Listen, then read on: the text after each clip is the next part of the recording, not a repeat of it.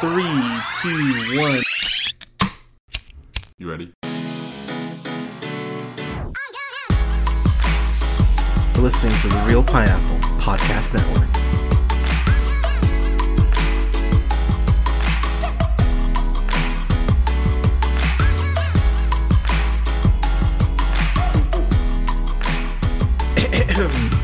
Evening, everybody. Thank you so much for listening. This is The Reel Pineapple. This is your humble host, Hunter, here.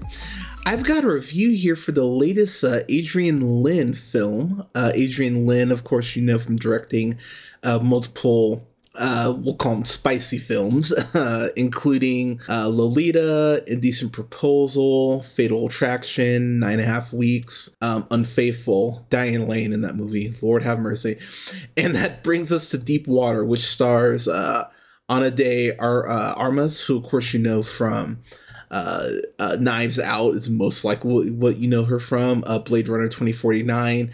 Um, also, in Stealing the Show from Daniel Craig in No Time to Die. She's fucking awesome in that movie. Um, absolutely amazing actress. Um, not uh, not unattractive either. And uh, to quote Mango from Saturday Night Live, Ben Hooflick, who, who of course you know from Argo, The Town, Shakespeare in Love, Armageddon, Chasing Amy, yada yada yada. So he, let's just get this out of the way. I know a lot of people are going to go, oh, Adrian Lyne directing uh, Affleck and uh, Ana. Ooh, this is going to be fucking sexy. And yeah, kind of. It's it's kind of sexy, but if you're expecting, okay, how do I put this? If you're expecting the level of hotness from an unfaithful from a nine and a half weeks, you'll probably be disappointed because this is just this is just kind of a this is just more of a fun or like I don't want to say erotic thriller. It's more of a sensual thriller. There's a lot of stuff that's implied. Um Ana is dressed like a goddess the whole time. Lots of, you know, like she's in very cleavage, you know, showing dresses, showing her legs off. But as far as actual sex, there's really not a ton of it in this movie. So if you're expecting, you know, Affleck to drop drop dong, he doesn't, you know, hashtag disappointed. But uh but if you're expecting you know something more on that level of fatal attraction as far as the sex scenes uh, you're not going to get that here what this movie really is is a I don't want to say a tragic story, but this is kind of what happens when you don't communicate with your partner. That's essentially what this movie is. I also didn't know that this is uh, a novel. This is based on a novel, which I mean, I guess I kind of shouldn't be surprised, but oh, okay. I don't know if there's more sex in the novel. I'm assuming there would be, but uh, yeah, let's just kind of get into this. So this is uh, this is written, pardon me, by uh, Zach Helm and by Sam uh, Levinson. Of course, you know Sam Levinson. Uh, he was a director, screenwriter, and producer on Malcolm and Marie, a movie I really enjoyed was a producer on Pieces of a Woman, another great flick. Um, and he is a director and writer and executive producer for this little show called Euphoria, which I have not uh, I have not finished season one. I have not started season two, so I know nothing about the show except it causes a lot of controversy and people talk about it. And Zach Helm, he had this is a fascinating filmography. It's only including three films, including Deepwater, but he was the writer on Stranger Than Fiction, which you could argue is still Will Ferrell's best dramatic role. And he was the director and writer on Mr. Magorium's Wonder Emporium, which again is so hilariously random that he wrote and directed that fucking movie. but yeah, okay, apparently that takes you this movie. So I'm not going to get too into spoilers here because, you know, I on occasion will try to actually dance around, you know, just giving things away. What I'll say about this movie is that this felt like turning a jack in a box. And I mean that in the best way because Ana uh, Ana plays Melinda Van ha- uh, Van Allen. Uh, ben Affleck plays Vic Van Allen, and it, it seems like a very very much a marriage out of convenience. It feels like something kind of just happened to them. They fell in love in the moment, probably rushed to the altar, and now, you know, we are where we are now. It feels very much like Gone Girl in that sense of Affleck is playing this guy who feels not trapped in his marriage, but feels very undervalued in his marriage. And what I find really interesting about this movie as as someone who has friends all across the relationship spectrum as far as you know having open marriages open relationships you know being ethically uh, monogamous like you know that everything that that spectrum encompasses. What i really appreciate about this movie is at the end of the day it kind of always goes back to what the most basic thing you need to know about being in a relationship. You need to communicate with your partner and there are so many points in this movie where i'm sitting there going you know if y'all would sit down and just talk you would probably figure a bunch of this shit out. But to Vic's, to kind of come to Vic's defense a little bit, Vic is just kind of, it feels like he's just so, he's so, he's in so deep in this relationship, it's so deep in the marriage that Ana, or, or sorry, that Melinda is just completely disregarding what he's saying. But Vic is so cold and callous at points that I don't think Melinda wants to hear him. It's a really fascinating ju- juxtaposition in that way, so that when things start to kind of go haywire, you go, "Oh, oh, okay, this actually." This actually kind of makes sense. One thing that I absolutely love, and, and, I and I really do need to give Affleck some credit here because I think we can all admit, you know, from you know, Affleck does Gone Girl, right? And everyone's kind of like, oh shit, what a great performance. And then, you know, he does BVS, which is not a great movie. Then he does The Accountant, which isn't great. Then he does Live by Night, also not great. And then, you know, I just won't even get to the Justice League stuff because, you know, there's like eight versions of that fucking movie. But then I remember seeing him in Jay and Silent Bob reboot. And just that little bit we get of him, I remember going, huh, okay. He, it feels like Affleck is starting to enjoy, and I really do mean that, use that word intentionally, enjoy acting again. Because the speech that he has in Jay and Silent Bob reboot is genuinely inspired. And I remember really pausing it and actually rewinding, going, wow, okay. And then I didn't review it for the channel but I absolutely really I really enjoyed the way way uh, the way back. I thought he was actually great in that. And then he goes the last duel, and I've talked about the last duel on the uh, on the channel uh, here before. I think the last duel is pretty fucking wonderful, and Affleck is amazing in the last duel. So, and then he does the Tender Bar, which again, something I haven't reviewed, but something I thought he gave a genuinely incredible performance. Something that really should have probably warranted a Oscar nomination for Best Supporting Actor. Um, Affleck really feels like he's hit this rhythm where he's starting to feel himself in the best way and go ahead and really start to seek out. I think what he, how do I want to put this? I think the fact that Affleck is who he is, like very, you know, very handsome guy from Boston.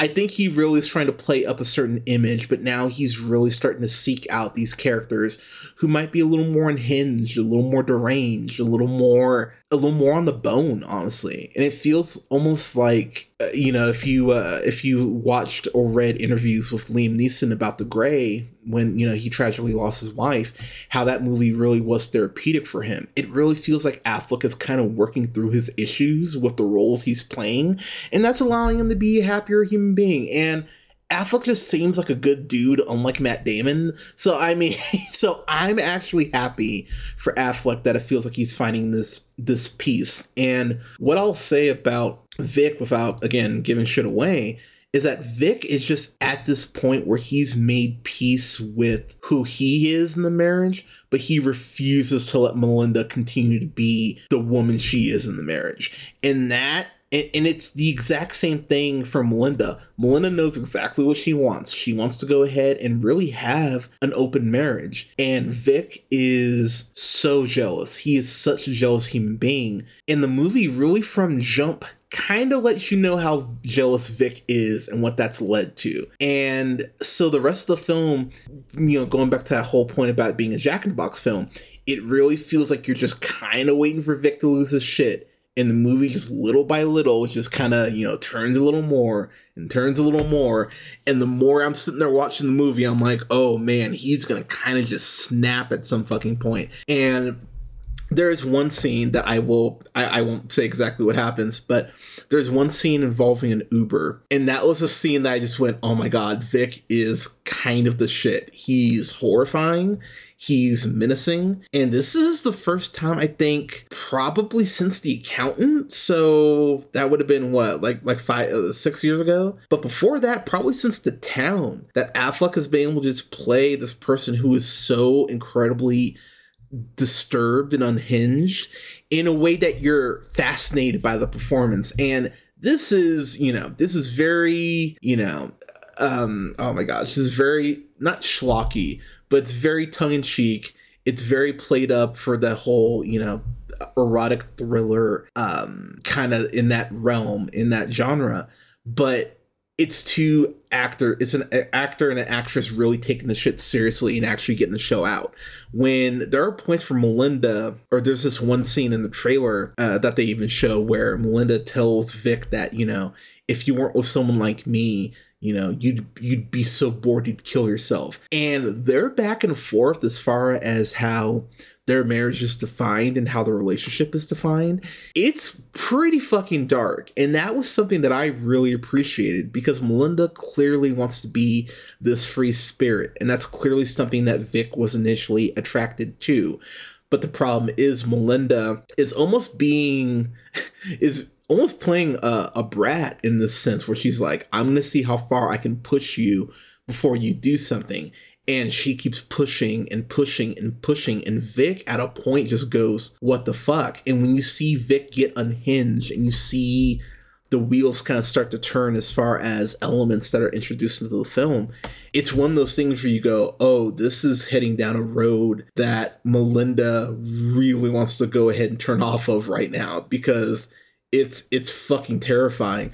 There's a point where Melinda does get naked in front. Uh, she starts like just stripping her clothes off and it's in front of their babysitter who's taking care of their daughter uh, the daughter is a very fascinating character by the way later on but i i love that scene because it shows how incredibly carefree and who fucking cares that's how Melinda is, but how Vic is very much like, okay, we need, you know, some sort of checks and balances. We need some sort of fucking boundaries. But Melinda doesn't want to live without boundaries. And and some people just don't. Some people are just like that. But Vic is like, nah, that's not gonna work for me. And the thriller aspects of this film really, really are elevated because of the performances between the two of them. There really is no mystery to this because the movie kind of from jump lets you know early on, okay, this is what's happening. So now you're just kind of watching it play out. And that might be that might be an issue for some people. That might kind of deter people because it is kind of point A to point B in that aspect. But seeing what Affleck turns into and who Affleck becomes and his performance in particular alone is worth watching this for because Affleck is a fucking force in this movie anytime Affleck is talking to someone, he's either in, oh my God, he's incredibly charming. I'd want to have a drink with this guy. And then just going 180 to, oh my God, this guy might be insane. I would never want to hang out with him. There is a great little subplot between uh, Lionel, who's played by uh, Tracy Letts.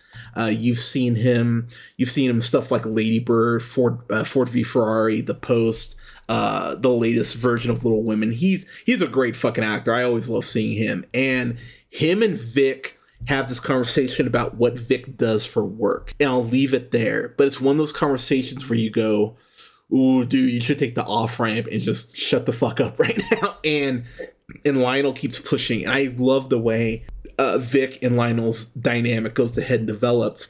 Uh, one of Vic's best friends in here, and I'm just always happy to see this dude, is uh, Lil Rel Howery. He's in, he's in this playing uh, Nash, and you don't get a ton of their relationship, but goddamn, the bits that you do get are really fucking cool, and it actually makes me want to see Lil Rel and Affleck do like another like another film together, or they get more scenes together because Lil Rel actually does a really great job in this. Um, I, I mentioned Lil Rel and stuff like uh, The Photograph, Judas and the Black Messiah, uh, Vacation Friends, which I think he's fucking excellent in. But I really am happy to see Lil Rel getting to work with you know these Oscar caliber actors and continue to elevate his game in a way that I'm like, hell yeah, man, this is this is how this shit should be. Like continuing to elevate his profile. Um, as far as uh, as far as and I do not have her name here, I wish I did, but um, the person who plays Vic and Melinda's daughter, there's a scene where Vic is giving her a bath and they're talking about consequences. And again, I'll I'll leave it there. But it's fascinating how the film brings up something that I don't think films bring up enough that just because just because your kid's not vocalizing something you know to the letter doesn't mean that your kid isn't recognizing things that are going on. There's even a point in the trailer where uh, their daughter even says you know why you know why does mom act differently around um, around certain people? And it's one of those things that breaks your heart because you realize oh shit this kid is recognizing this you know and she's i think they say she's six in the film. And you just go oh fuck that's oh that's dark that's a, that's a very bad trajectory that that this kid is hang, heading down considering she's already recognizing these problematic things in your marriage. I i really adore this movie. This is a movie that caught me by surprise in the in the best way.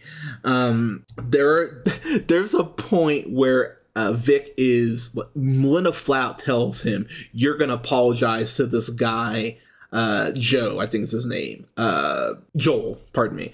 And Affleck flat out as Vic does the eye roll meme. And I don't know if that was intentional, but the eye roll is exact like the Affleck meme. And I I was dying. And that is something in particular that I don't know if we've seen Affleck do as well in this like in this little streak he kind of has going on where his facial expressions in this movie there are so many points there's multiple timestamps. There's a um oh there's a timestamp at uh 55 55 minutes and 39 seconds. Pause it there. The look he has on his face holy shit if looks could kill. Um the timestamp at a minute uh sorry an hour 21 minutes and 12 seconds. That look affleck has Affleck has some of the best facial expressions, some of the best emoting he might have in his entire career in this film. And again, he's amazing just when he's looking at the camera or looking at a character like, all right, I see you. Just the way he's able to even portray that, you just go, oh yeah, this is this is fucking awesome. And where the film ends up, I just went, oh shit, okay. I actually love the ending, and I know some people will have issues with how it ends. I actually love the way the film ends because I think it says it speaks volumes about uh, about the characters that we've been introduced to in the film, and really saying anything more than that would be a spoiler. So I'm gonna go ahead and just leave it there. But getting my final thoughts, I thought this was such a fun, uh, at points sexy thriller. It's not going to be as sexy as some people want it to be, which you know. I I know that sucks, but at the same time, the performances here are great. The story just gets bonkers in the best way, and I think the last, I'll say, twenty minutes of the film, I had me just going Affleck, Affleck. Like I was definitely chanting at points. Uh, some really creepy imagery, some very tense moments. Uh, the score uh, is incredibly well uh, well done uh, for the film as well. But I think people are gonna have fun with this. It's on Hulu uh, here coming up on the nineteenth. Um, I luckily was I was lucky enough to get a screener for it, so I'm pre-recording this. But this is something I think you can easily spend time with and actually have a fun uh, a fun time with. It's an hour fifty five. It flies by. Honestly, I didn't feel the length at all. Um, giggity, but uh, but definitely check this out. This is gonna be on Hulu. This is a solid. Hmm, what I give this? I'm gonna give this a B plus. I think this is actually a solid B plus thriller. Again, it's not as sexy as something like Unfaithful or Nine and a Half Weeks or Fatale Attraction. So if you're expecting more sex, maybe watch one of those. Maybe watch something like, uh, you know, like uh, Fatal.